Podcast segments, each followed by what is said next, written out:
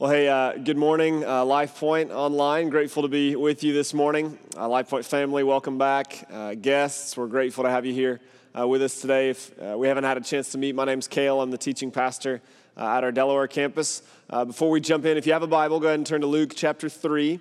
but before we jump in this morning, just want to mention a couple of things. one, our, our life groups are launching. Uh, today, actually, all of our groups launch this week. Uh, we take a few week break and then we relaunch all of our groups. Those groups are all open life groups, if you don't know, uh, small groups that meet. Uh, some meet at our facilities, but, but most by design meet in homes uh, throughout the week. They meet weekly or over the summer every other week. And uh, the goal is in life group that you would connect relationally and take a next step spiritually. So we gather to study the word, to worship, to pray together, but also just to do life together. And I, uh, one of our community life pastors, Kevin at the, the Delaware campus, he sent to me just some, some quotes. He said, I asked some of our life group leaders to give me some feedback on what's just gone well over the last term of life groups. And I just think this is so encouraging. Some of our uh, folks said, hey, we all take responsibility for caring for each other.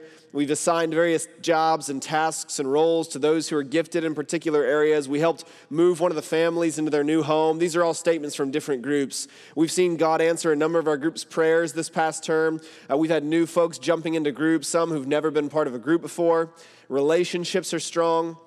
We seem to all genuinely like spending time with each other outside of group time, which is one of our sort of parameters for success, is when the group is spending time outside of group. Such a good thing. Another group said relationships are great. The men are very willing to be vulnerable and open and open up. And I thought, that's not something you hear uh, every day, but praise God, it's happening.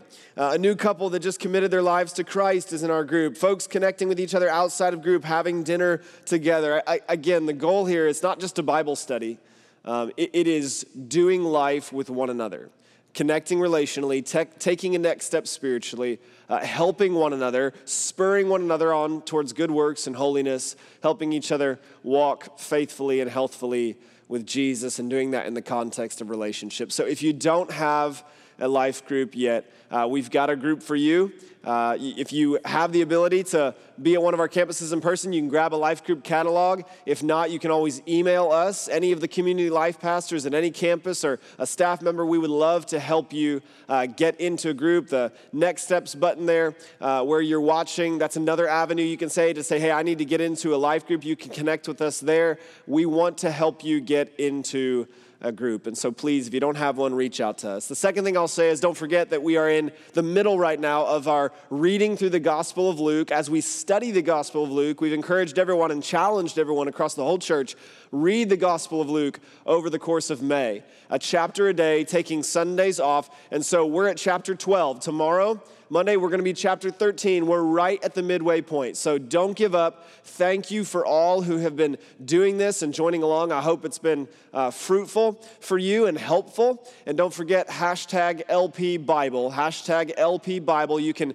join the conversation at Twitter or Facebook or Instagram as we just share some of our insights with each other. Uh, I've enjoyed getting on and seeing some of those comments and insights along the way. So don't forget, uh, finish well over these next two weeks as we study the Gospel of Luke and read the Gospel of Luke together. Now, as we've been in this series going through the Gospel of Luke, we've just called it labels. The big idea of the series is the gospel calls us to a life above labels. That the gospel calls us to a life above the labels. One of the fascinating things about reading through the Gospel of Luke is that you see Jesus repeatedly going to people who had been labeled by society. And we've talked about this pretty much every week. We live in a culture where, I mean, you just, it's labeling people divisive. You're in this camp, I'm in this camp. Uh, and, and we look back in the Old Te- in the New Testament, though, and you, and you see the same thing happening in some ways where people look at others and say, okay, they're sinners. They're tax collectors. We don't like them. These people are lepers, right? They need to be outside the camp. This group, right? Those people are, they're the bad people. We're the religious people. We're the good people. They're the, we're the Jewish people. You're the Gentile people. It's these camps and labels and divisions. And, and Jesus has this extraordinary way of going to people, those who have been perhaps most labeled by society, and saying, hey, you, let's step past those. You come follow me. Tax collector, come follow me. Sinner, I came for you. You come follow me. And we've said it right. The, the only label we should carry uh, if I can say it that way, is really that of Christ follower. God's son, God's daughter, redeemed by grace. And the gospel calls us to a life above labels. Now, in Luke chapter 1, in Luke chapter 2, we've seen how uh, Luke tells us, the doctor who traveled with the apostle Paul, he sort of sets the stage and tells us, look, um, the angels come, uh, Gabriel comes to Zechariah and Elizabeth and talks to them about they're going to have a baby, John the Baptist, two miraculous births. John the Baptist, who is the fulfillment of these Old Testament prophecies, um, that, that he's going to come and prepare the way for the Messiah. And then we get into the sort of traditional Christmas narrative where Gabriel tells Mary, You're going to have a child, and he's going to be called the Son of God, right? Christ the Lord. And then you get into Luke 3, and we kind of go back to John the Baptist, and we look at specifically his ministry of preparing people for the coming of Christ. So that's where we pick up here in Luke chapter 3. It says this in verse 1 In the 15th year of the reign of Tiberius Caesar, Pontius Pilate being governor of Judea, and Herod being tetrarch of Galilee, and his brother Philip, tetrarch of the, of the region of uh, Iturea and Trachonitis, and uh, Lysanias. I'm, I'm not even sure, to be honest, if I'm pronouncing all of these correctly. I've heard them probably different ways. Tetrarch of Abilene, during the high priesthood of Annas uh, and Caiaphas. And I just want to pause there and say, what's he doing here? Like, why does he start? That's the third time now, chapter one, chapter two, and chapter three. Third time where he started in the reign of, during the time of, in this year of. Why does, why does Luke keep telling us these things? The reason he's doing that is because, so, so I'll put it this way there are two kinds of stories, right? There's once upon a time, and then there's, hey, in this year, this happened. There's once upon a time, let me tell you a story that's going to teach you a good moral lesson. Uh, it doesn't matter whether it happened or not. The point is to teach the moral lesson. And then there's the, hey, in 1907, this happened. In 1929, right, the stock market crashed. In 1945, World War II ended. In 1960, in 1970, in 19, in 2001, this happened. There's two different types of story. One, let me teach you a moral lesson. Once upon a time. Two, at this time, these things happened in history. And yes, they might teach us lessons, but they're also factual. They're, I mean, they're facts, it's history. And Luke is very clear, goes to painstaking detail and effort to tell us the story of Christ is not, hey, once upon a time.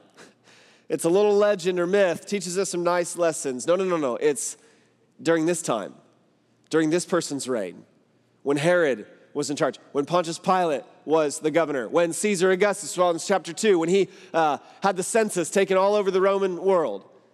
During this time, these things really happened. We saw in chapter 1 that Luke dedicated the whole book to a guy named Theophilus, and he says, I want you to know with certainty the things that you've been taught. I want you to know with certainty the things that you have been taught. And so let me lay it out for you. Historically, this is what happened at real times, in real places. Jesus, John the Baptist, these things are not myth or legend. It says this there in the end of verse 2 The word of God came to John, the son of Zechariah, in the wilderness, and he went into all the region around the Jordan, proclaiming a baptism of repentance for the forgiveness of sins. A baptism of repentance Repentance literally means to change one's mind, right? To turn from this and to turn to something else. In the Bible, right, it's, it's turning from sin to pursue Christ. And so it's this baptism of repentance for the forgiveness of sins to say, hey, you need to turn away from sin and be ready to receive your Messiah, the one who's to come. That's what John, he's trying to get the people ready for the coming of Christ. Turn away from your sin, turn away from your pride, humble yourself under the mighty hand of God, pro- proclaiming a baptism of repentance for the forgiveness of sins.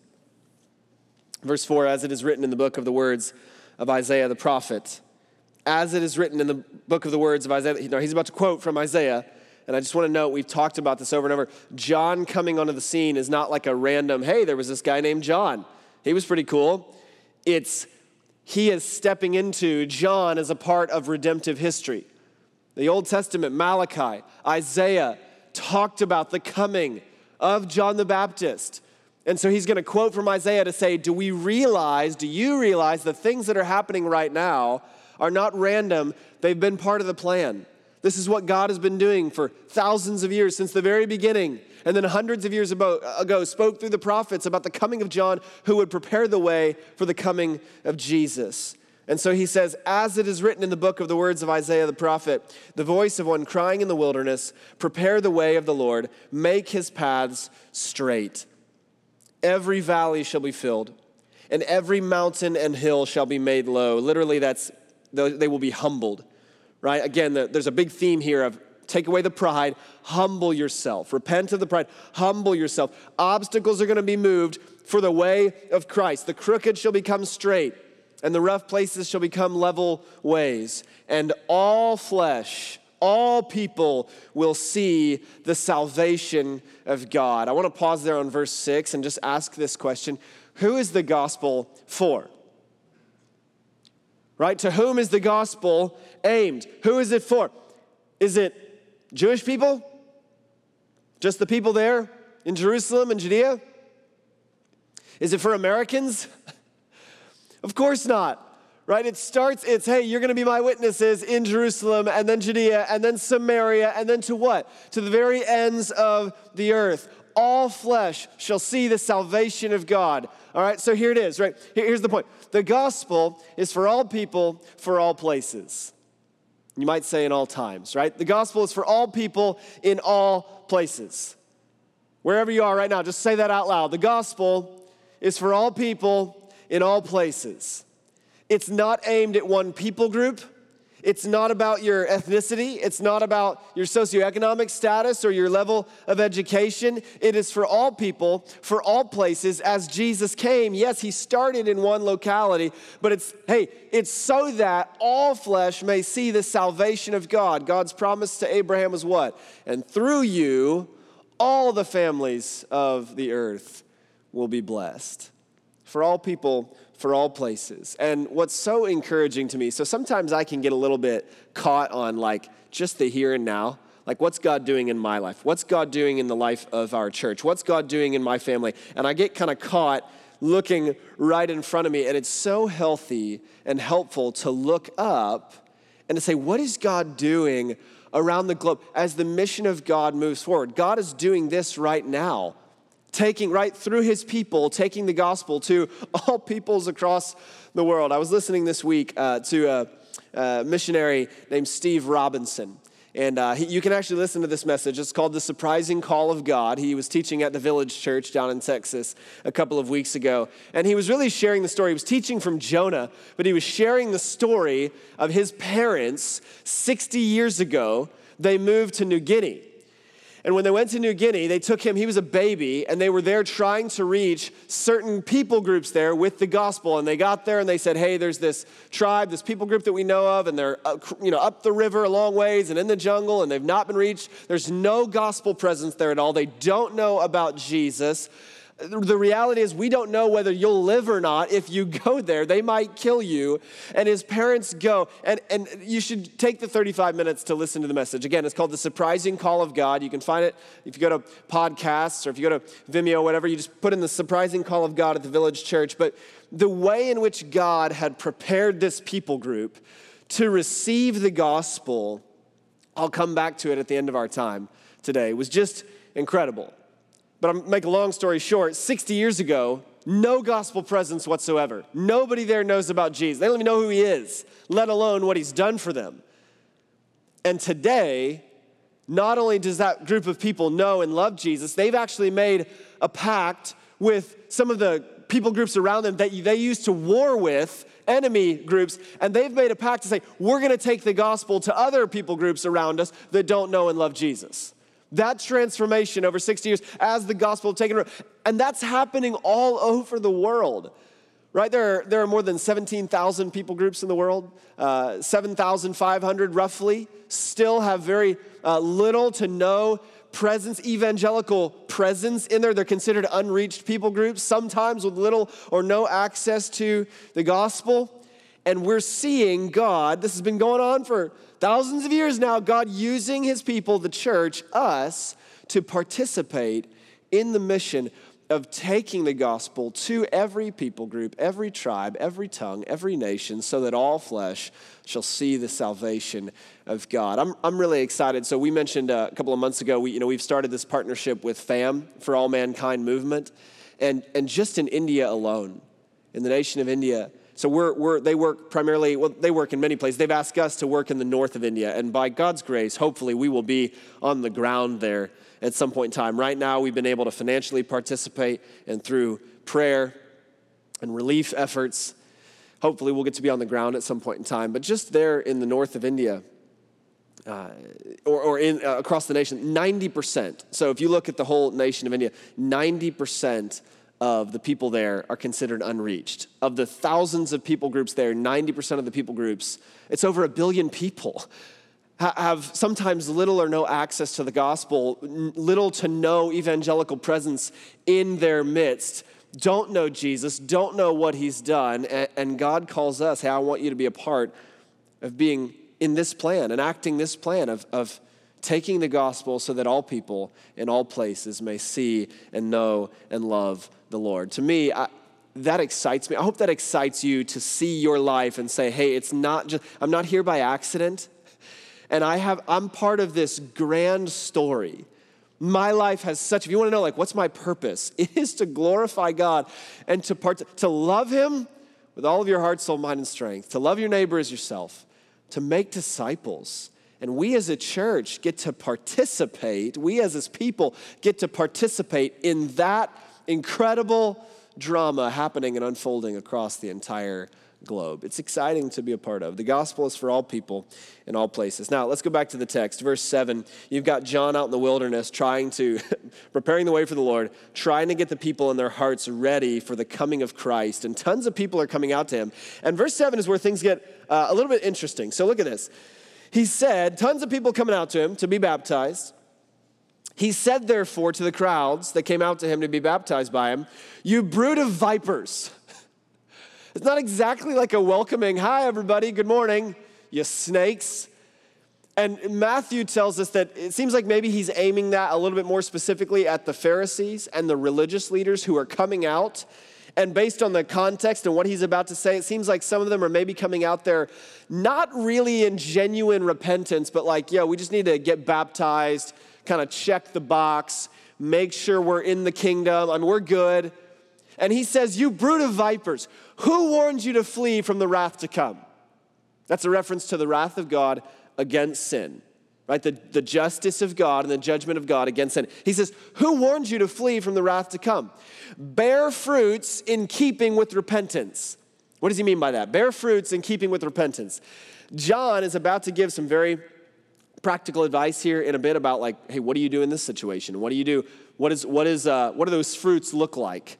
He's not saying, he's not talking about you need to do X, Y, and Z so that God will love you. No, no, no. He's saying, hey, if there's been genuine repentance, if you really have turned from your sin and you want, you're asking God for the forgiveness of your sin, if this baptism isn't just a ritual for you, but an actual expression of your heart to God to say, I want to follow you, he says, then, then your life's going to produce that. Your life's gonna, there'll be life change. Genuine repentance means, yes, the change of heart or mind, but it results in life change. And so he says, then you should be bearing fruit that, res, that, that is a result of that genuine repentance. And then he says this, and do not begin to say to yourselves, we have Abraham as our father. We have, it, we're Jewish, we're good. He says, don't even begin to say that. For I tell you, God is able from these stones, from these rocks, to raise up children for Abraham. Even now the axe is laid to the root of the trees. Every tree, therefore, that does not bear good fruit is cut down and thrown into the fire. The tree there, oftentimes Israel in the Bible is represented as a tree. And what he's saying is look, you can't just sit there and say, even though I'm still walking in sin and pride and rebellion against God, but you know what? I'm Jewish. I mean, I'm part of the covenant community. I'm good. He says it doesn't work that way, right? Christ is here, the kingdom is coming. Jesus is coming. The king, and if you want to know if you're in the kingdom or not in the kingdom, it's not about, well, my spiritual heritage or my ethnicity or, uh, you know, hey, I've got a lot of education. No, no, no, no. He's like, you, you got to bear fruits in keeping with repentance. Don't begin to say, well, we've got Abraham as our father. Because oftentimes the Jewish people would do that. They would say, look, we got the law of Moses, I'm Jewish, I've got the right pedigree, therefore, clearly, I'm a good person and I'm in the kingdom. And he says, God can raise up children of Abraham from rocks if he wants. Now, let's just put this into perspective for you and for me, because I think maybe some of us are like, how is this relevant to me at all? Right? I don't, I don't say that. I'm not like, I'm children of Abraham. I'm not even Jewish. So we say it more like this. This has been my experience living here in the Midwest. Is you ask people like, "Are you a Christian?" And the response often is this, something like this: "Yeah, I mean, we grew up Methodist." Or, "Yeah, yeah, folks are Lutheran." Uh, or, you know, we're Catholic. Or, uh, "Yeah, uh, yeah, we're yeah, definitely Christian. Believe in God." And uh, we went to church growing up. And I wonder if John the Baptist, if his response to that would be, "Man, that's not really what I asked. um, God can raise up churchgoers from rocks if He wants. God can raise up churchgoers from the stones if He wants. The question is do you have a relationship with Jesus? Does your life show evidence of repentance? Is it bearing fruit? Do you have peace with the Father through the Son? And can I just challenge? So, for those of us listening online right now, right, the, the, when it comes to like God is not interested in just churchgoers, right? And just you sitting, listening, leaving, not, not engaging. So if you're listening to me right now and you're like, Kale, man, I would so love to be in person. I want to be serving, but like, I, you know, Sunday mornings work, right? You've got work, can't be there. Uh, maybe you're still dealing with some illness or some sort of health concern that you're like, I still can't gather with other people. Look, listen, man, we've designed this for you. Like, praise God, you're able to utilize this resource. We want to help you. But if you're sitting there listening to me right now and you're like, look, Kale, if I'm honest, I'm in my pajamas and drinking coffee right now, and I have zero reason not to be engaged in the life of the church. I know that I should be there in person. I know that I should be serving. I need to be on a team. I, am not in a life group. I, I mean, I'm really not like I'm, I'm tuning in because it's easier. Then I click off, and then I, you know, I'll see you next Sunday maybe. Can I just challenge you? Don't stay there. Rocks can do that, right? Like a rock can sit there and look at the screen. You can point the rock toward the screen and give it a cup of coffee. Like, move past that. God has so much more for you than that. It's don't don't sit and say, well, I mean, I tune in, yeah, like I, I sort of attend. No, no, no, no, no. Like, do you have a relationship with Christ? We don't. We want you to not just say, uh, "Hey, I'm a churchgoer," or "Yeah, I've got some spiritual heritage." No, no. We want you to be able to say, "I have a, re- a relationship with Jesus. I am joyfully following Him, experiencing." gospel life because I've repented of sin, put my faith in Christ. I know that I have peace with the Father through Christ. Don't rely on church attendance or, hey, we went to church growing up to think, yeah, that definitely means I'm in the kingdom. No, no, no, no, no. The pursuit of Christ. Verse 10 And the crowds asked him, What then shall we do? And he answered them. This is where he gets into some of the practical. They're like, Well, what does that repentance look like in some of our lives? And he says this Whoever has two tunics, right? That's a, a tunic was a, a garment they wore. He says, Whoever has two tunics is to share with him who has none. And whoever has food is to do likewise. So he says one of the fruits of repentance is generosity. Is your life generous? Is it marked by generosity? By giving to others, recognizing that God entrusts us with more than we need when he does that so that we can help those in need. Verse 12 Tax collectors also came to him to be baptized. And I just pause there for a second. Everyone hates tax collectors in their culture. They worked for the Roman government, so they worked for the man, they were sellouts, and they were notorious for taking more money than they were supposed to. They would take their, like, yeah, your tax is actually this, and then they would just pocket the extra. So the Jewish people hated their Jewish brothers who were tax collectors. I mean, really, they're like, they're, you are the worst. And so they're coming out to be baptized. And he's like, what do we do? And he's, teacher, what shall we do? And he said to them, collect no more than you are authorized to do. Integrity, honesty, integrity. Those are fruits of repentance. right? Life change. Don't, don't collect more than what you're supposed to. Be honest. Verse 14 soldiers also asked him, and we, what shall we do? And I love that he doesn't look at them and say, You need to immediately quit your jobs, right? How could you possibly, you know, be a soldier? No, no, no. no. He's like, and he said to them, Do not extort money from anyone by threats or by false accusation, and be content with your wages. don't extort money, don't take, don't, don't abuse your authority, and be content honesty, integrity, and contentment. That's a whole sermon for another day. Like, I just love that. When do we ever hear in our culture, like in our American fast paced, like, get it, climb the ladder, do better? When do you ever hear someone look at you and say, you know what, I, I think you probably just make enough money? Uh, just be content. No need to like try to get the, the next level, right? No need to make more. Like you, when do we ever look at ourselves and say, Lord, I think I have enough. I just think I don't need any more. I don't think that's to help. Like, I'm content with what I have. And yet, here John the Baptist look at them going, just be content with your wages. Contentment. It's wonderful. Not constantly striving for more, more, more. That's going to somehow fill my soul, but just saying, you know what? I think I have what I need. And I should focus my attention on, Lord, what do you want me to do with what you've given me? Not how can I amass more? Just so radically different. Verse 15. As the people were in expectation, and all were questioning in their hearts concerning John, whether he might be the Christ. John, are you the guy? And John's like, no, no, no. I'm the guy who came just to set the table for the guy, just to prepare the way for the guy. Look at John's answer. John answered them all, saying, I baptize you with water. He's like, there's nothing magical about the water here, guys. I'm not saving you, I'm trying to get you ready to be saved.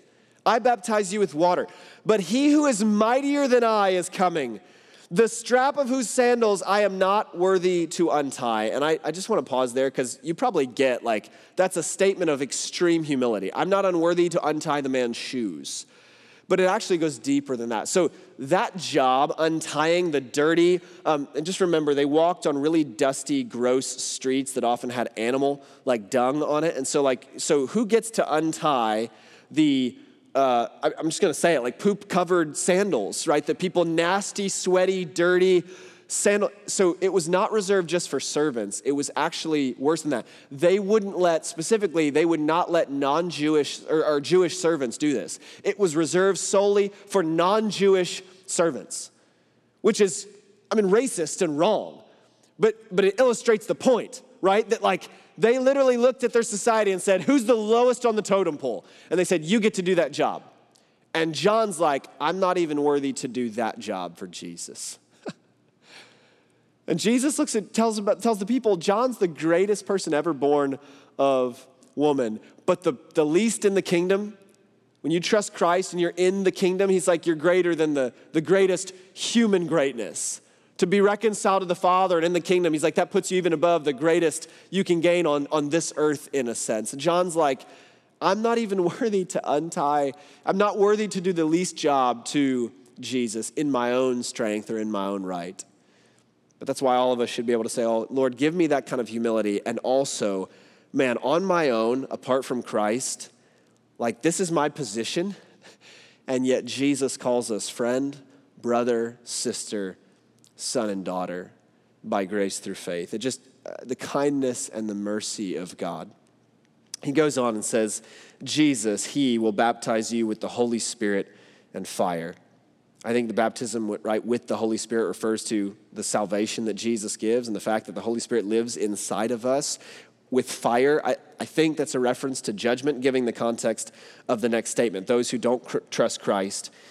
He says this in verse 17 his winnowing fork is in his hand to clear his threshing floor and to gather the wheat into his barn, but the chaff he will burn with unquenchable fire. Let me just explain what he's talking about there. Um, when they would uh, uh, gather the wheat in the harvest, right? A winnowing fork, they would put it on something called a threshing floor. They would use a winnowing fork, they'd put it and they'd throw it up, almost like a pitching fork, right? And they would, or pitchfork, and they would throw it up in the air.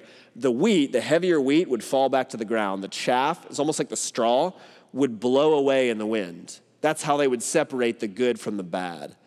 And then they would take the chaff that had blown away and maybe accumulated and they would burn it for fuel. And so he's saying, look, Jesus' winnowing fork is in his hand to discern, man, who is in the kingdom and who is not. And it's a reference to hell and to judgment and to heaven and to eternal life with Christ. And then verse 18 says this, and I just, we're going to, we're going to pause on this. So with many other exhortations, he preached the good news to the people. He preached good news to the people. Does that strike anyone else? Uh, this is one of the things that struck me, right? Was you're reading this and you're like, okay, unquenchable fire, uh, the wrath of God, right? Who warned you to flee from the wrath to come? Winnowing fork is in his hand, separating the good from the bad. And then he's like, and he just kept preaching the good news. And if you're not careful, you kind of look at it and you're like, where's the good news, right? I mean, this is some really heavy stuff, John. And you have to pause and say, how does, how does the wrath of God, how does unquenchable fire and wrath and judgment against sin, where, like, how does this work with good news?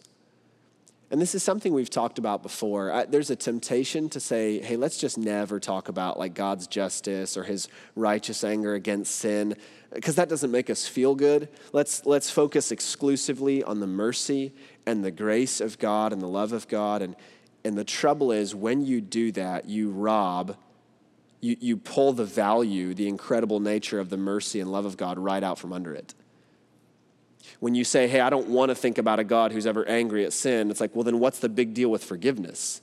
If you and I don't need saving, then Jesus being Savior doesn't mean a whole lot. If, if there's not like real justice against sin, then what is Jesus doing at the cross where he's saying, man, I'm taking the sin of the world on myself? But when you allow yourself to go there and you just look at the text and say, man, this is what it says. And, and God, there is just wrath against sin, and, and I was under that. In fact, Ephesians chapter 2, right? The, the way Paul puts this in Ephesians 2 is he says, We were by nature children of wrath. But God, but God, being rich in mercy, because of the great love with which he loved us, even when we were dead in our trespasses, made us alive together with Christ. By grace you have been saved, and raised us up with him and seated us with him in the heavenly places in Christ Jesus, so that in the coming ages he might show the immeasurable riches of his grace and kindness toward us in Christ Jesus. For by grace you have been saved through faith. And this is not your own doing, it is the gift of God, not a result of works, so that no one may boast. For we are his workmanship, created in Christ Jesus for good works, which God prepared beforehand that we should walk in him, it walk in them. You see, you see it all over the scriptures saying, hey, this was our position before Christ. He says, children of wrath, under the wrath of God because of our rebellion against him. But God, being rich in mercy, has made a way for us to be saved, to be forgiven, to be washed clean. So when you look at John and he's saying these things like brood of vipers, you're like, man, why is John so angry? It's he is not just yelling at them for the sake of yet. He's saying, I want you guys to be saved. I want you guys to be forgiven. I want you to experience cleanness. Man, if you're broken, you can be made whole. That darkness you feel, light can expel that darkness. Right? That, that hurt that you feel, there's, there's healing in Christ. That pride that you're walking in, man, humble yourself and you can experience the grace and love of God. Why? Because Jesus took it on the cross for you. Till on that cross, as Jesus died, the wrath of God was satisfied, and every sin on him was laid. And here in the death of Christ, we live. You live, I can live. Once children of wrath, now children of grace because of what Jesus did for us at the cross, because of the coming of Messiah, the way for us to be saved, to be at peace with God. I mentioned earlier, uh, I'll close with this. I mentioned earlier uh, the story just about hearing from Steve Richardson and his parents going to this, uh, this group of people, this people group. There was no, no access to the gospel, no framework for even understanding the gospel. So, one of the challenges is as they learned the language and as they communicated the gospel, um, to be honest, that, that people group actually, uh, the, the way in which things had worked in their culture, they resonated more with Judas. They were like, yeah, we like that guy. Like, he, he betrayed his friend to death. We do that. I mean, the guy was like, you know, how do I communicate the gospel? Well, later on, he found out that they had a concept in their culture called a peace child. I think uh, Steve's dad wrote a book actually called Peace Child, where the way that uh, two warring parties in their culture, if their tribe was warring against this tribe at war, they would give this tribe a, a, a, peace child. They would literally take a child from their tribe and they would give the child to this tribe. And that tribe would adopt that child. And as long as that child lived, there would be peace between the two parties that were once at conflict or in conflict. And it was known as a peace child. And when his father heard that, he realized, man, this is the way, this is the way that to, to explain the gospel. They said, guys, he said, people, Jesus is the ultimate peace child, given by the Father. God and us in opposition to one another, us rebelling against the Father. And he says, But God so loved the world that he gave his only Son.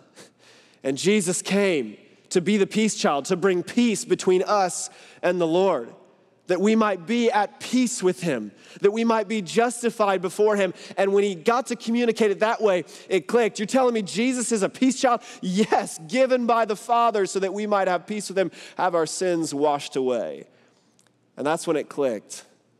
When all flesh began to see the salvation of God there in their context, and that group of people uh, giving their life to Christ. And like I said, 60 years later, actually have a relationship with other groups of people around them that they used to war with to take the gospel to other tribes in their area. So let me ask you, in closing, um, as we think about coming of the kingdom, John saying, look, he's coming. And John really said the kingdom's coming. Jesus says, hey, the kingdom's here. It's at hand. Here's the question I want to leave you with Are you in the kingdom? And are you living for the kingdom? Are you in the kingdom and are you living for the kingdom? And I, I understand there's a bit of a tension with that question because you're like, hey, if I'm in the kingdom, can I not be living for the kingdom? And I ask it this way on purpose. I think for some of us, the question, like the question you need to ask yourself this morning is, do I have a relationship with Jesus? Am I in the kingdom? And maybe you've answered that question in the past with things like, yeah, I mean, grew up Methodist, right? grew up Baptist. Parents went to church growing up. No, no, no. Do you have peace with God? Have you experienced grace in your life? Are you walking with Him daily? Do you love Him? And do you know how much He loves you? Are you in the kingdom? And are you living for the kingdom? For those of us who are like, yes, Kale, I love Christ. I know that He loves me. I know that I've been washed clean. What are you doing today? to move forward the mission of God. When you look at your priorities and the way you time, spend your time, the way you spend your money, the way you spend your effort and the intellect that God has given you, can you say, man, I'm aiming it toward the kingdom? Seeking first the kingdom, knowing all these other things will be given unto me. Are you living for the kingdom of God? Let me pray for you. Heavenly Father, uh, we love you. And Lord, I pray for those who are listening right now who maybe that question about are you in the kingdom, maybe they've never thought about it that way before. Uh, but Father, maybe by your Holy Spirit this morning, that question is arresting them. And do you really know Christ? And maybe today, for the first time, it's clear that that's different than being around Christ, being around the church, or even coming to church, having grown up in a Christian background. That's different than having a personal relationship with Jesus repentance and faith. And Father, I pray for them this morning that today would be the day where they cross that threshold and say, Jesus, I want to follow you. And then, Father, I pray for those of us who know you and love you. God, will you help us to align our lives increasingly with your plan and the things that you value? God, we've got one life to live and we don't want to waste it. We want to live in the kingdom for the kingdom, seeking first the kingdom. Will you help us to do that by the power of the Holy Spirit? We love you. It's in Jesus' name we pray. Amen and amen.